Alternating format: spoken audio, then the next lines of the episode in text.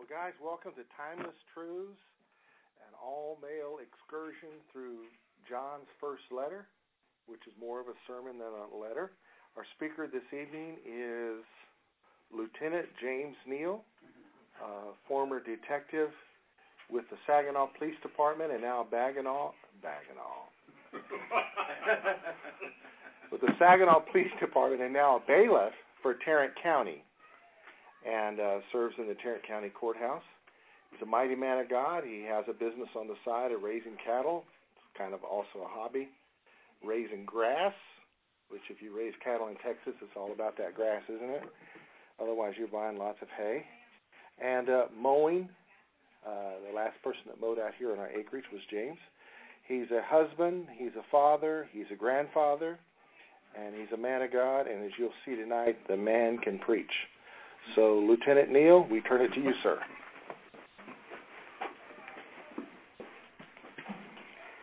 Thank you, Ellen. I must have got a, promotion. I, I have no rank in my new job. I've been there a year and a half, and I'm a I work in the security part, and so it feels like the right thing to do to be working. I know I've kind of got some years on me, but uh, you know, it's just great to have a wonderful local church to be a part of, and it's the greatest. It's probably the greatest.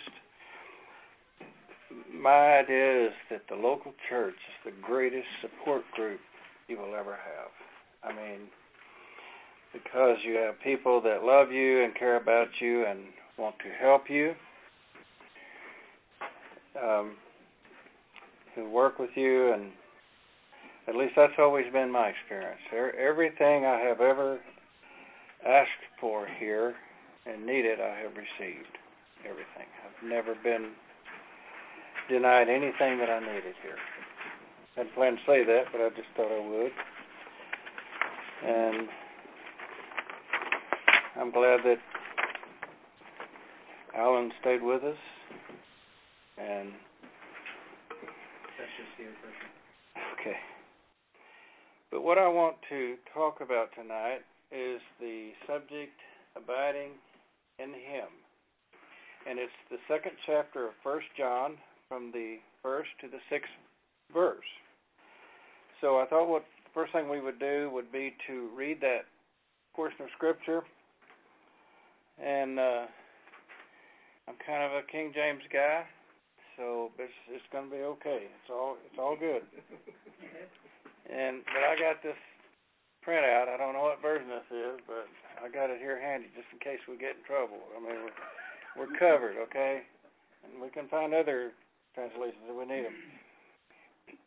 Here's what John the apostle said in this second chapter keeping in mind that he we in the first chapter he's talked about fellowship, he's talked about uh, walking in the light, he's talking about confessing our sins, and he's talking about all these things. And this wasn't written in chapters and verses.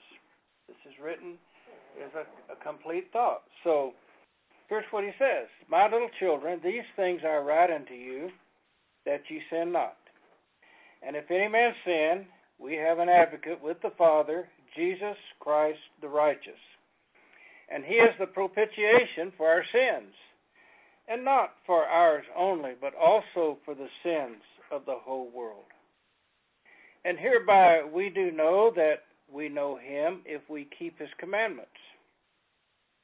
He that saith, I know him, and keepeth not his commandments, is a liar, and the truth is not in him. But whoso keepeth his word, in him verily is the love of God perfected. Hereby know we that we are in him. And he that saith he abideth in him ought himself also so to walk, even as he walked. The title of this teaching is Abiding in Him. And as you might notice, the only place this phrase is used is actually in the last verse 6, he that saith he abideth in him. And that's what I want to talk about tonight is the abiding in him. The word abiding, I thought this might be important for us to do, would be to try to understand what he's actually saying. It means to stay in a given place or a, a state, not a state of Texas, but a state of being in which we have been called to abide in a relation or an expectancy. We abide with an expectancy to continue.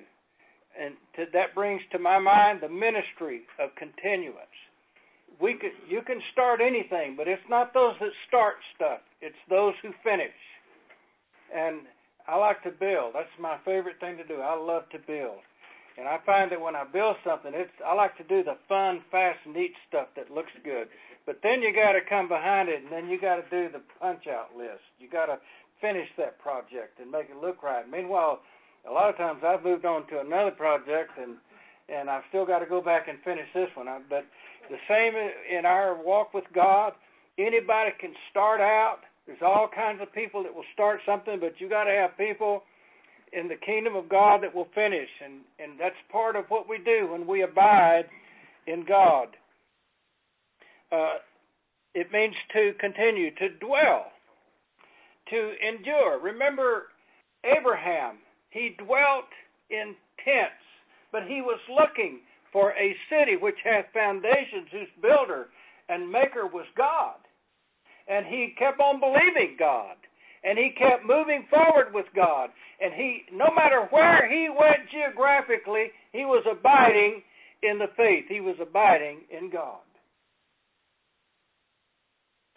To endure. Be present. When the roll is called up yonder, I'll be there. Okay? I want to be there, don't you? It, rem- it means to remain, or to stand, or to tarry.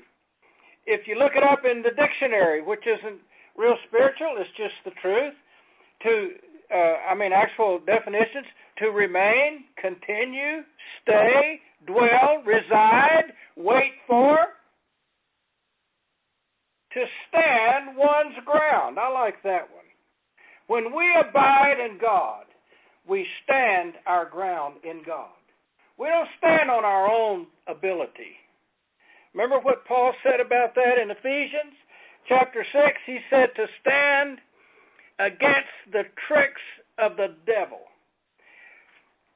that we may be able to withstand. And then it says, having done all, to stand. That's part of our abiding in the Lord, is we stand our ground in God.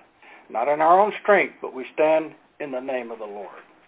I don't believe that we can defeat a single demon from hell on our own. No matter how clever we are, how strong our personality is, we may be one of those powerful kinds of people with a, this powerful personality. I know people like that.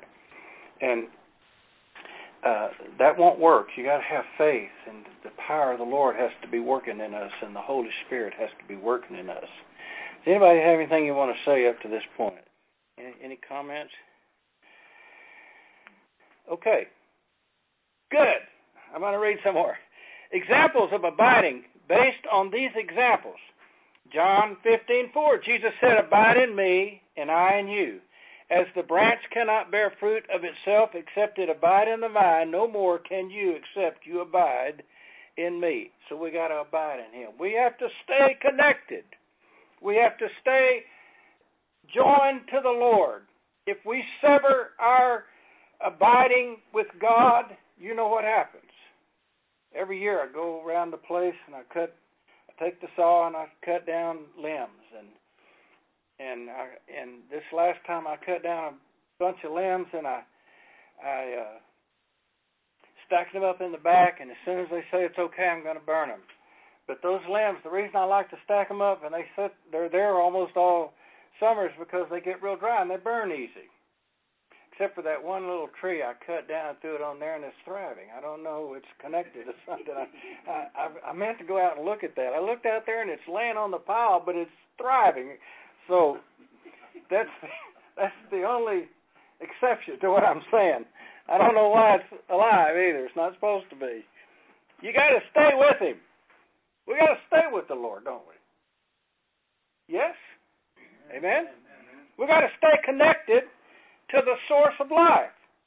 The psalmist said, Blessed are they that dwell in thy house, they will be still praising you. It's important that we, I think, that we go to the house of the Lord. I think that's a vital thing in, in our faith uh, that we need to be concerned with. That we forsake not the assembling of ourselves together, but when we abide, we abide in in fellowship with other people. We abide in our calling. We abide in the love of the Lord. All of these things I want to talk to you about tonight. Okay, uh, another one of the, the meanings was to tarry with an expectancy. Uh, to to tarry. Uh, Jesus said in Luke twenty four forty nine, "Behold, I send the promise of the Father upon you." And, but now listen to these instructions. This is very important. He said, "But tarry in the city of Jerusalem until you be endued with power from on high." I'm not sure they knew exactly what that meant. Because when we read about it, we know what happened, don't we? We know what happened because we can pick up the text and we, and we can read it. And when they heard this, I'm not sure they really understood all of that. Uh, and then again, Jesus said in Acts 1 and 4, which is the same uh, the same incident, but in, in the book of Acts, it says in Acts 1 and 4, and being assembled together with them, now notice this, he commanded them that they should not depart from Jerusalem, but wait for the promise of the Father. Titus 2:13 the apostle Paul looking for that blessed hope and the glorious appearing of the great God and our savior Jesus Christ. So we're always anticipating something in our abiding in Christ. Do you realize that? We are always, from day one, waiting for something. We're living for the Lord right now. We have everything, even though we don't understand everything in the book, we have a sufficient knowledge of the Lord. Now, that doesn't mean we stop learning, but stop and think about it. From the first moment, you're waiting for the coming of the Lord. You're waiting for the manifestation of the sons of God. Romans chapter 8. We're waiting for the fulfillment of all the of the things that God wanted to do. We are we are always anticipating and waiting. It's a good thing when we abide. Now, if I hear someone that says, "Well, I, I don't I don't have any hope for tomorrow. I don't believe in tomorrow." I start get I get concerned pretty quick because that's a part of our dwelling in the Lord, our our uh, dwelling in God, abiding in Him. Uh, but when we when we wait on God and we abide in God, we want to do so based on the truth of the Word of God. Jesus also said in John 15 and 7, If you abide in me and my words abide in you, you shall ask what you will, and it shall be done unto you. And not only that, but we are we are told that uh, I think is talking about the day in which we live now, talking about the last days. Paul said in 2 Timothy 3:13, "But evil men and seducers shall wax worse and worse, deceiving and being deceived. But continue, continue, no matter what deception comes, no matter what evil arises in the earth, continue in the things which you have learned and have been assured of, knowing of whom you have learned them. I have confidence in our ministry. I know of people. I've, oh, I've said this before. I know of people. They they've got tapes and CDs of everybody in the world and every kind of doctrine. It just confuses you.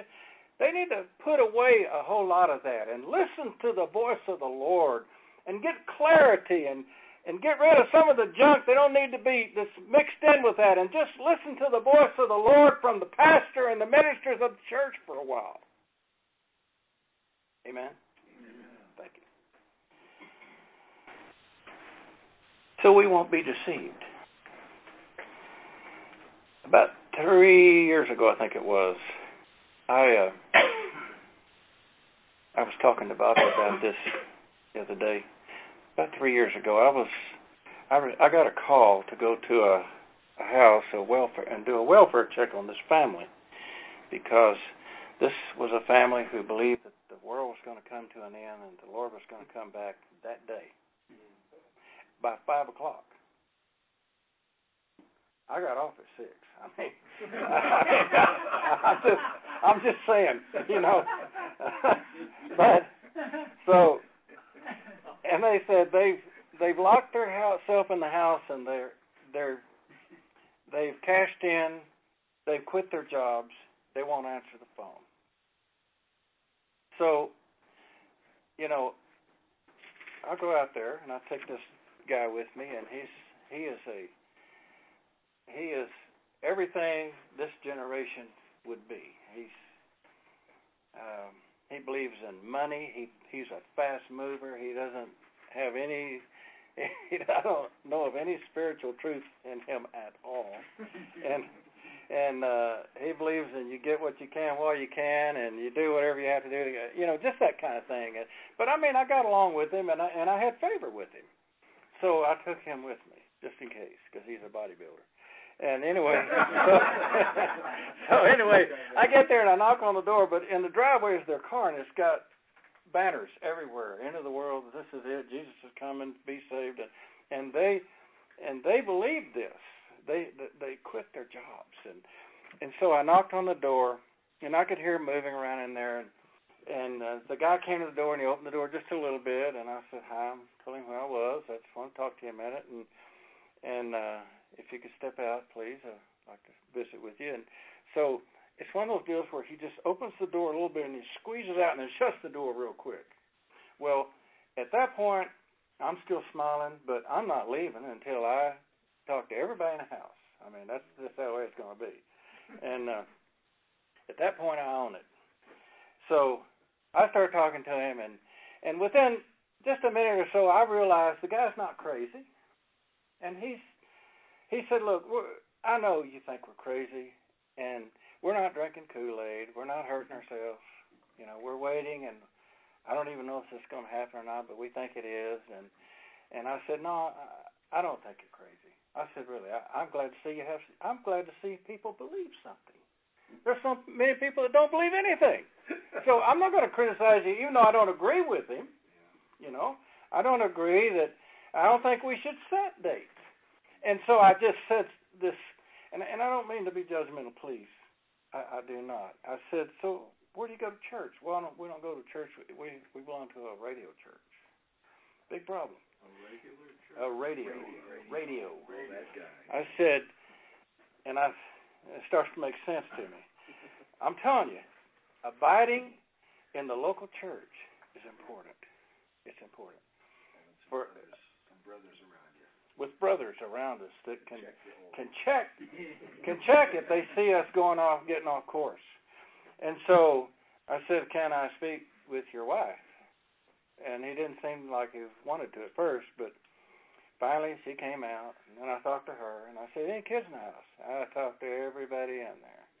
And the kids were just having a big time. I mean, it was just a big adventure to them.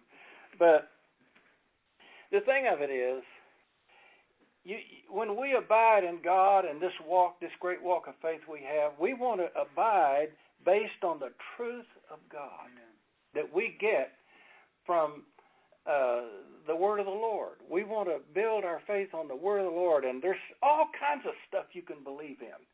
It says in the Bible that there are so many kinds of voices in the world. There's anything you want to hear, anything. But I don't care about that. I want to hear what the Word of God says. That's what we need to hear. So anyway, we want to abide in in in the truth and stand on the truth. And with that, I want us to go ahead and get into this text. I got to hurry. And and and here's what John says, we'll go back to the very beginning. My little children, these things write I unto you, that you sin not. Okay, I guess we can close the book and go home now. That's pretty much my teaching. Well, not really. So, that's the instructions that we have. We're not going to sin anymore, are we? It says right here. His, he says, My children, I'm writing to you that you sin not. So quit sinning. and, but in, then he doesn't use the conjunction, but if you do this or that. He says, and if any man sin. We have an advocate with the Father, Jesus Christ. Now, notice this. I like the King James. I'm not done with it. You, we have an advocate with the Father, Jesus Christ, the righteous. What a description. Not, not the righteous one or, or some, just Jesus Christ, the righteous. Let me tell you something, friends. That's what we need. We need the righteous. We need a revival of righteousness. That's what the kingdom of God is. What is it? Oh, it's this ethereal thing and that. No, it's righteousness, peace, and joy in the Holy Spirit. That's what the kingdom of God is. So uh, we look at this and we see that we have we have a an advocate, and an advocate pleads our case. An advocate is essentially our attorney. He pleads for us. And he intercedes. He is an intercessor. He intercedes for us. It means to plead in favor of another, one summoned to help another. I like that. One summoned to help another. When Jesus came, his, his salvation was simultaneously individual and collective. There's room for everyone. Everybody's got a front row seat with Jesus. Nobody's left out. Everybody has the same attention. I can prove it to you if I was to sin, you think I wouldn't know that God would know about it immediately if I committed a sin? Well, if we all pretty much have faith that if we don't do right, we're going to have we're going to have to deal with God. Well, what about when we do righteous and we do the right thing? You know, it's all good. You know what I'm saying? So we have this advocate who pleads for us. I always tell people when they ask me about, I'm going to go to court. I got to go to court on a some charge, and should I get a lawyer? All I can say is don't go in there without a lawyer. I mean, that's not spiritual advice, that's just good advice. Don't go in there without a lawyer. The judge is a lawyer, for goodness sakes. The room's full of lawyers, so don't go in there without one. Well, they cost a lot of money. I know they do. But I also know what happens when you don't go in there with one. They will feed and house you. You know? Okay? If you get my drift, they will feed and house you. And they're more than willing to do that. And so, uh, so it is in the court of heaven. We can't pay for our own sins because it goes on to say that He is the righteous and He is the propitiation or the sacrifice for this for our sins. And not only for ours only, but also for the sins of the whole world. Okay, let's see now. He is my advocate, my advocate, my intercessor, and he is my propitiation. He is my sacrifice. He's pretty much done everything. And listen, do you know that his clientele is the whole human race? Every person who ever lived, every person living now, and every person who shall ever live, he is prepared to be their advocate. But here's the thing think about it. 100% of his clientele is guilty. There are no He's got a tough job ahead of him. There are no and they're not going to pay him anything. You know? Can't afford to pay them either. Here I am, Lord. Oh, yeah? Here I am. and so, uh, how'd you like to have a ministry like that? You're, he's our propitiation. I heard some people, one time I was over at The Nations, and I just happened to be walking by, and this lady was over here, this young lady, and these, this other person came up and said, "So what are you going to do?" And she, and within minutes, she's telling, "Well, I'm going to do this, and I'm going here, and I'm, and God's going to send me over there." And she just goes into great detail about all these things that that God was going to do. Well, if you were to ask Jesus, "What are you going to do here in your life on the earth?" Oh, I, I'm a sacrifice. That's pretty much it. I'm a sacrifice. Well, I know, but what are you going to do? Well, I'm going to sacrifice my life. Well, what do you get out of that? Well, I'm going to sacrifice my life for the sins of the whole world, the entire human race. 100% of them are guilty. You see, there's only three pleas you can make guilty, not guilty, or no contest. The no contest ain't going to work, okay? If you say, I'm not guilty, then go back to the first chapter of First John where he said, if we say that we have no sin, we deceive ourselves, and the truth is not in us. So that only leaves one realistic. I'm sure yelling. I, I need to tone this down. Go for it. That only leaves one realistic plea, and that is, I'm guilty as charged, and I don't have the money to pay for it either. Amen. Nothing we can do will pay for that. Do we understand that? Only He could do what had to be done. So He pleads our case. He makes, He tells, you see, He comes well recommended. Remember when the Father said, This is my beloved Son in whom I am well pleased. So He comes highly recommended. The Father knows him. He knows the Father, for he is the only begotten of the Father. So his word is true. So when he mentioned, when my name comes up, and he is my personal advocate. I don't care if there's a hundred billion people on the earth. I don't care how many people ever live. He is my personal one-on-one advocate. And what does he tell the father? Yeah, he was guilty, but I pay for that. Oh, okay. Mark that out. Paid in full. No debt owed. And if I were to go out and sin again, even though he says let's let's sin not, and if you do, you got the advocate.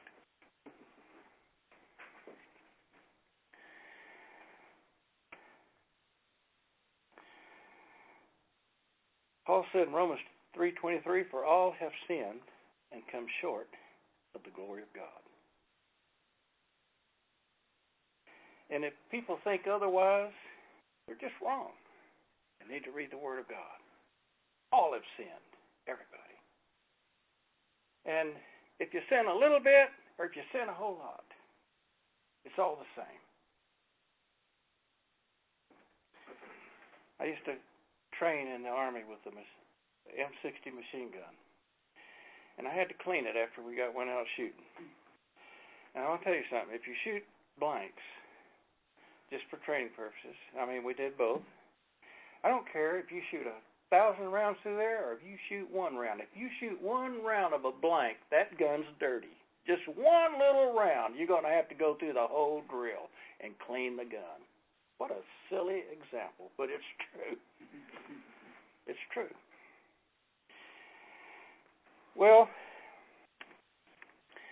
he is the he makes the atonement. He is the expiator, one who makes amends and who atones for us. This points to the mercy seat. Remember that in the tabernacle? The lid of the Ark of the Covenant, where the blood was sprinkled. the blood of Jesus was sprinkled in our behalf. And it's for all. When on the in the Passover, Moses told them to sprinkle blood on the doorpost with hyssop, probably the most plentiful bush around. It wasn't hard to come by. It wasn't some difficult thing that they would have to do to achieve the directive.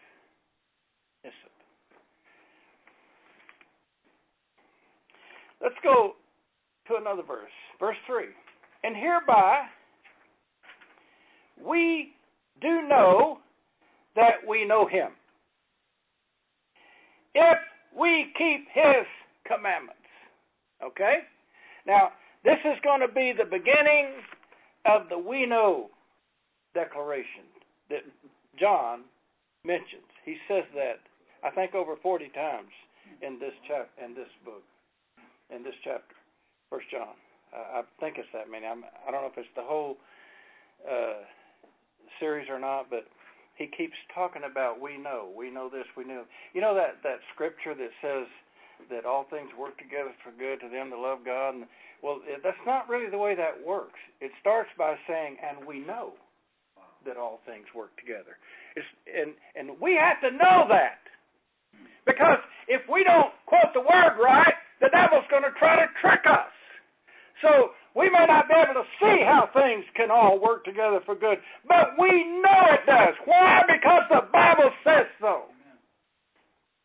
You know, most of the stuff I can't figure out. I just know it's true. Kind of like the end time. I can't. I was telling Bobby, I can't. I, I don't know the exact dynamics of how all that's going to work. I mean, I could mimic something I've heard somebody else say, and maybe that might make me look a little better, not so goofy or whatever. But but you know what? I I don't know exactly how it's going to work, but I know this. I know He's coming back, and there ain't nothing going to stop Him. That's what it says in Revelations. Behold, He cometh with clouds, and every eye shall see Him. Uh, so it's not, I think, maybe, perhaps, I guess, it appears, or it's consistent with, or unnamed sources have said this or that. It doesn't make any difference. We know. We know. We do know that we know Him. How about that? That's pretty good. Mm-hmm. if we keep His commandments. Now, something about those commandments.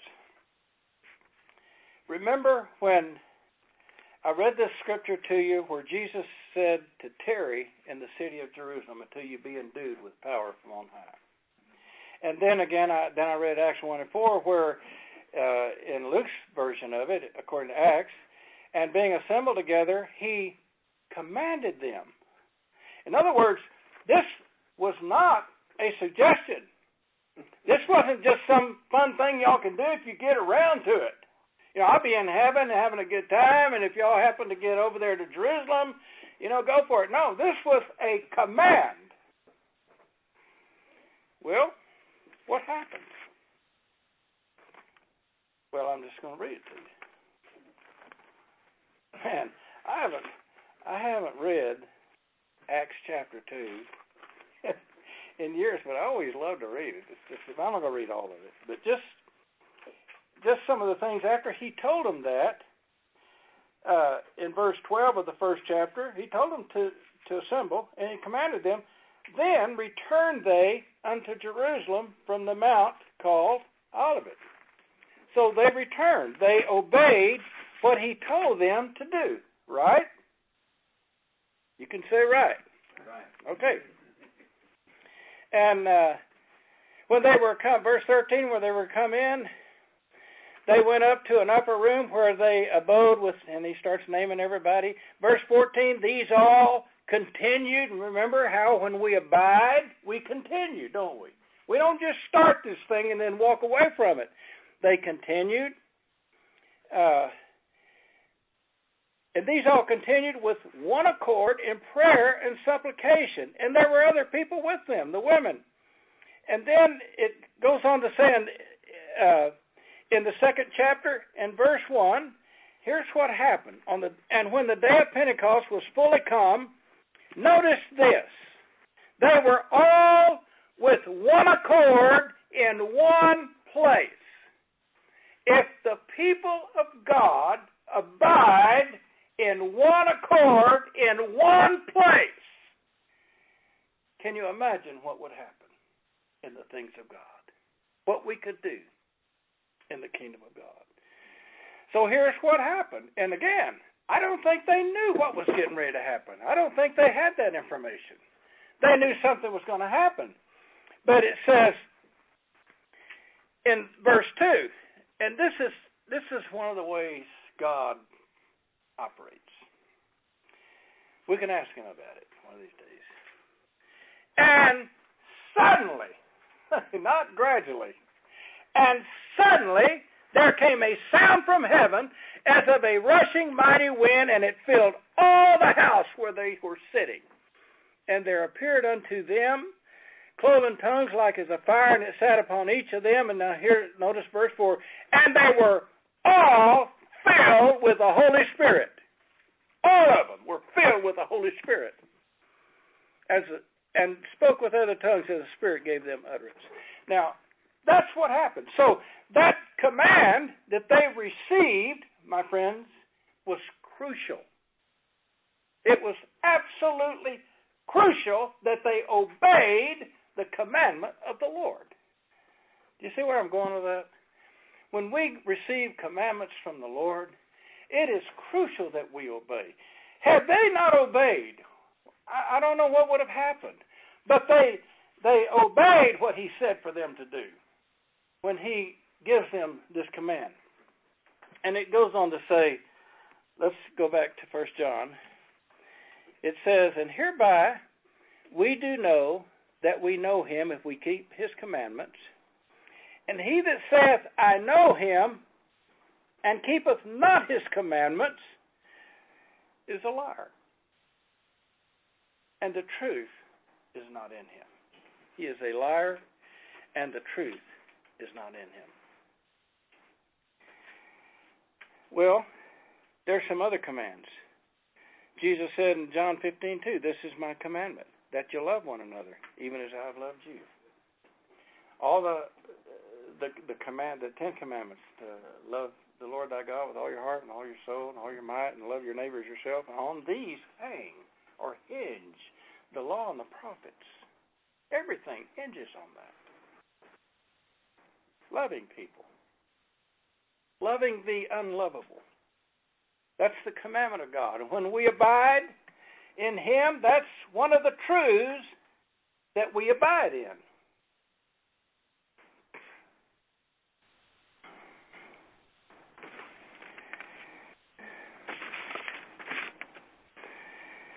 I don't want to be a liar, do you? But you know what? John sure seems to make a big deal out of this lying thing. You notice that? And it's not really fun to talk about. It's not fun to preach about. But but he he's mentioned it in this previous chapter, and he mentions it here. This thing about about lying and being a liar.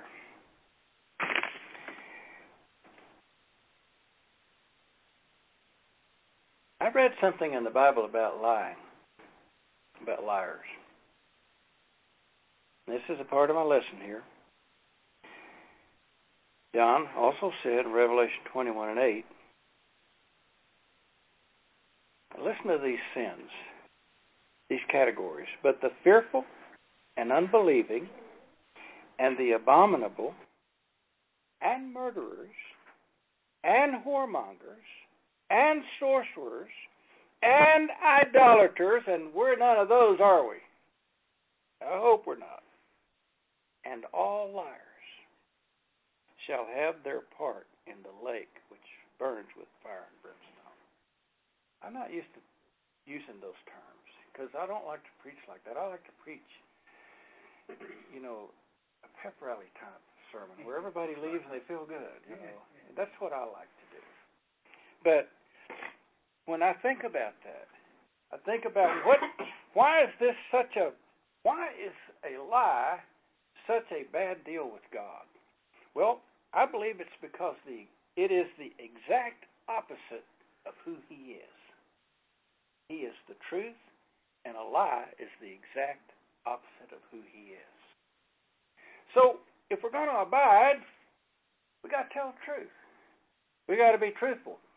And I believe that that means that we must be truthful with ourselves and not live in a dream world, not live in a fantasy world. I got a friend at work that we're we're always talking about the Dallas Cowboys.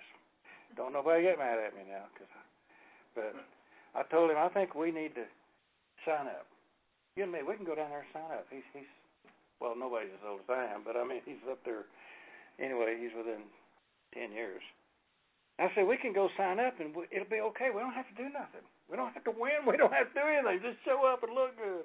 Just say all the right thing. Now I made some enemies, didn't I? you know, we can deceive ourselves. And I'm just kidding. And today you pass by and I say, hey, man, we're going to play fantasy football. Whatever that is. I don't really, that's a new term I've heard. I hadn't heard on Maybe I shouldn't have said that. I don't know what that means, but, but, you know, we can live in a dream world and we can deceive ourselves. We don't even have to have the devil deceive us. We can deceive ourselves into thinking that we we're doing this or that or or we're we're good to go, we're set. What about the guy that had all these his barns were full and he had everything made in the shade and he looked everything over and he said, I think I know what I'm gonna do. I'm gonna tear my barns down and I'm just gonna build me bigger barns. But nowhere in his confession did he have anything good to say about God. And God said, Okay, after you do that, and your soul is required, then who's going to own those things? When I listen to the people around us in our, our government, not just this government, but I'm talking about our government for years and other governments around the world, it's like they omit God from their consciousness. It's like they want to eradicate God, the name of God, from our society. You know, we have to we have to be realistic and not tell lies and tell the truth. And so I'm only saying that to you because the Lord gave that to me, that we should not deceive ourselves. Mm-hmm. And and I'm right there in the big middle of that. I've done things in my life. I've I've made decisions that were based on some faraway dream that I had that for instance, you know what I'd like to do? I like to watch that Alaska frontier. Man, I I, I love that. I can sit myself there. I can put myself in the picture. And I told Cindy, you know, we're we're we're going to go up there and live. And and she she freezes to death in the middle of August. I mean, and if if I was out there and a bear came at me, I, I'm gonna tell you what. If I can get in my truck, I'm, I'm leaving the scene. Is what I'm gonna do and uh, but it's fun to watch. But realistically, that ain't for me. I, I like comfort. I want central heat and air, you know, and uh, there's no use in me trying to convince myself that I could fit that mold. That's just a dream world. All it is. But sometimes we go beyond that and we start daydreaming about something that's never going to be. We live in a in a dream world. Like the guy that he said, "I'll give an offering to the church as soon as I win the lottery." You talk about the biggest dream there is. Statistically, scientifically, work the numbers, it ain't in your favor. You know what I mean? The chances of winning it, you know, a lot of really bad things could happen. You know, so the chances of you getting struck with lightning are better than. I don't know what the odds are anyway. Why am I talking about it? I've never bought a ticket. don't lie to yourself. He that saith he abideth in him ought himself also so to walk, even as he did. So, how did Jesus walk? That means, how did he conduct himself? How did he go through his life? What did he do? And one of my favorite scriptures in the Bible, in all the Bible, one of my favorite scriptures is in Acts 10 and 38, and I'll close with this thought. It talks about how God anointed Jesus of Nazareth. and that word Nazareth brought back what Alan said Sunday about the T-shirt that had N on it, Nazareth. And when I was going to work Monday morning, I was listening to this WBAP station, kind of a cheerful, upbeat station, and they have a little segment on there where this minister, he's some Baptist church, and he gives a quick little talk, and it's not but a minute and a half, and he talked about that. Some church somewhere, the pastor showed up and he had that T-shirt on with that in. And here's the thing: when the when the smoke clears, when the dust settles, it's it's going to be about who Jesus is. That's what this is all going to be about. Everything. It's going to be about that. Not going to be about, you know, what nation is the power, great power on the earth or anything like that. What kingdom has risen here and over there. It's not going to be about this. It's going to be about who Jesus really is. He's the Nazarene. And so in Acts 10:38, God anointed Jesus of Nazareth with the Holy Spirit and with power. That's what we need. We need power. And he encourages us to walk as he walked. Holy Spirit and power who went about doing good and healing all that were oppressed of the devil, for God was with him. That is one of my favorite scriptures in all of the Word of God. So, if we walk the way He walked, we would walk with the Holy Spirit. And we would walk with the power of the Holy Spirit. Not the power to get a magazine or start a corporation or uh, make merchandise out of it, but the power to conduct the work of the Lord in the earth. And do good, healing all that were oppressed. Man, you think there's a lot of oppressed people around. There's a lot of people around that just need a good old fashioned healing and a good old fashioned case of salvation. That's what we need. And that's what we should do when we abide in the Lord our God. And so that's my word to you tonight. May the Lord bless the word to your hearts. Anybody have a question or a comment you would like to make or go at me? Here. You know, James, you're talking about you, you got to know. You, you got to know. Absolutely. It used to be a, a Bible teacher used to talk about you got to know when you know her. Yeah. but, but when I first was doing my ordination oral last century, I think it was 1969. Uh, uh, the way they did it, it was in the Conservative Congregational Christian Conference, a, a, a not so well known conservative uh, arm of the Congregational Church, and um, of which Lake Avenue is Lake Avenue Congregational Church in Pasadena is one of the churches. That's where I was at. But anyway, I, I was pretty fresh out of seminary, and the way they do it is they had a, a about as many pastors as we have people here today, and they can ask you any question they want. And you got to be able to answer it. You know, like outline a certain book of the Bible. well, they, they asked this one question: Do you think that Jonah was a real man in real time, or do you think it was an allegory or metaphor, you know, kind of thing? And um, I said, well, I believe that uh, he was a real man in real time, but I guess he could could could have been an allegory. Wrong answer. I failed. They failed me because I didn't know. You know, I mean, I I did know, but I thought I was kind of covering my bet. You know, in case they didn't. You know, it could be an allegory. But you see, uh, that, that you can't be like that about the about the things of God, the Word of God. You Yeah. gotta know, like you say. And uh, I learned my lesson the hard way. I was like 27 years old, and not too smart. uh, I used to write reports, and I used the word appear. That way I didn't get boxed in.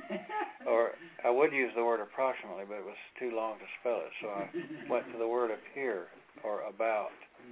And that kept me out. But you know, you can get away with that in that that report writing thing. You don't box yourself in, but when it's ta- we're talking about the things of God, we know. We know. We we have a knowing of who he is and what he's going to do. That doesn't mean we may not know every all the exact nuts and bolts of it. That's that's not the issue. Uh, when Jesus uh, when Jesus gave his life on the cross, he said prophetically, he spoke through David 700 years before and said, Thou wilt not leave thy Holy One in hell, neither wilt thou suffer thy Holy One to see corruption. David prophesied that. Jesus spoke it 700 years before he was born. So they had utter, total confidence in his Father. In in this in this day, the oh, I, I'd probably say that the the trials of the last three years that I've really had that desire to learn and to know, so that I know that I know what I know. Um, the lie of deception is all around. That um, uh, and uh, I, he's been a minister, I guess, quite a bit of his life. He's not ministering now, but he knows that it's post tribulation, and I can prove it. And there was no swaying him. Mm-hmm. And somebody caught new in the word can be so easily deceived by a lie, by a mistruth, that um, for a new guy on the block, it's tough not to go with the lies that are always around you. I mean, there you got to have this core belief of Jesus Christ being your Savior by His blood, you know, and, and I mean the the core elements and and hold that stuff strong. Or I think survival rate is real hard to do because you get deceived by those same lies of people who promise you they know what they know, and you're wrong. I think I think it's important to know what it's important to know. Yeah. Yeah. Some things people man they major on minors and they really you know they know it, but is it really important to be so dogmatic about it? Because you could be wrong. Mm-hmm. But i- i- in First John, I, I just looked it up in my little Bible app. The phrase "we know" or in the King James "know we" sometimes is in First John 14 times. Yeah. So there's 14 things that are important to know, and knowing John, there's probably some of them said more than once. Um, it's important to know what's important to know, Mm-hmm. and to learn what those things are. Amen. I like the uh, the abiding, and uh, I think when he says that, not that he's speaking to the whole church, but but individually, I know that when I'm not, I think I'm an abiding, and I'm not, which you know, Satan's really good at sneaking in places we don't know he's there. Yeah. You know, so we can we can keep the big commandments. You know, most Christians, well, I, I, I live by the ten. Well, those aren't the ones that get us in trouble mainly. It's it's when we quit abiding in the vine. You know, it's like when you go cut a limb off a tree, you go check that limb in about two minutes. Them leaves have already started to wilt. Mm-hmm. and so when we started vi- not abiding, that's when I get in so much trouble. Mm-hmm. And I think that's uh I think that's what Apostle Paul calls walking in the Spirit. yeah. Yeah. Well, I call it pink. In that, in that verse six, that verse six, that, uh, this passage, it starts out with abiding Him, but then it ends up by saying walk. Right. Yeah. walk Yeah. with Him. As you Yeah. walk with Him, Mhm. abide. Yeah. It equates walking with the Lord and abiding. Yes, I sir. wonder if I could just add something to what that gentleman over there was saying. That, uh, and the, and the pastor said it perfectly. It's, it's important to know what we need to know. And, and I learned in this Bible right here um, that God taught me that I learned by His Holy Spirit. So if I'm in this word right here, I'm going to be learning from God Himself. I, Jesus Christ is going to walk me right through it with the Holy Spirit. So I'm going to be right on target. Amen. I'm right here instead of not to say anything against you, sir, but you gave a great sermon tonight. That was great teaching. He teaches wonderfully every time I listen to him. But if I'm right here, Right. I know I'm on target. Amen. I know because I know. You said it a couple times. I know because the Bible says You gotta, you gotta check out what you hear. Yes. Yeah. Right. But if I'm reading this, I'm on target, right? That's right. So you gotta check out what you hear. Good. Anybody else? Uh, check out Radio Land here.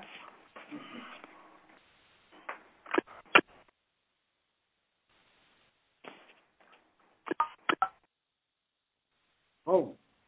Hey, Hey, who do we have there? this Scott. Listen, hey, I Scott, wanted do you to have any input for us? I wanted to say thank you to James. I thought he did a really excellent job, and especially about the part uh, abiding in Him. And if we look at our supreme example, one of the things that Jesus did, and regularly it said, as was his custom, is he went and he got alone with God.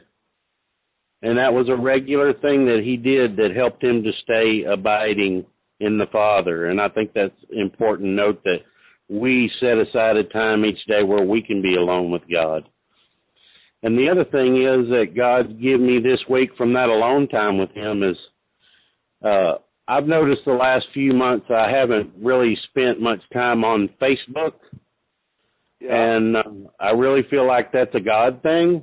and and I uh and uh in the last it, it was it was late last week I believe that God was saying he was telling me that uh if people would spend less time on Facebook and more time with their face in the book that we'd be a, lot better at abiding. Yeah, less, That's less email and more email, right? Right. That's good, Scott. Thank you. Who who else do we have there? Anybody else there? Hello. Well, thank you, Scott. Yep. Thank you, Mel. Yep. Quite welcome. Thank y'all. How you doing? I'm doing great, sir. And you? Good, good. Do you have any input for us? Well, I, I do know that I know that y'all know that I don't know enough. and, and that's Well, you're you're a new believer, man. Just keep hungry. That's awesome. well, you can't. I can't ever get enough to start with. Nor will I ever be able to. And I don't think any of us ever will be able to. But uh, I, I I really like where he came from tonight. I think uh, give him my thanks. Uh, I really enjoyed it. All right, good deal. I wanted to mention one more thing because I know y'all are about to break up in groups and pray. I've got some close friends of mine uh, that are, I believe that they're born again and that one time they were born again, but they they're not at the place where they know, where they know, and they worry about past sins and if they're good enough, and it really concerns me. And so when y'all pray, please pray for my friends. There's a couple of them that Right. God would show them the truth that they are born again and that He's paid the price, and that they can move on from their past sins. All right, that's good. Yes, sir. We have an advocate, and we don't have to pay for him. He not only paid for our sins, but he paid for himself. Yeah, the lawyers are experienced in in America. Uh, you can get the best justice in this country that money can buy. Absolutely. and we got the best spiritual money there is. That's the blood of Jesus. Oh, and I'm sorry. Yeah. Well, bless you. Appreciate you guys. All right. Yes, sir. Thank you.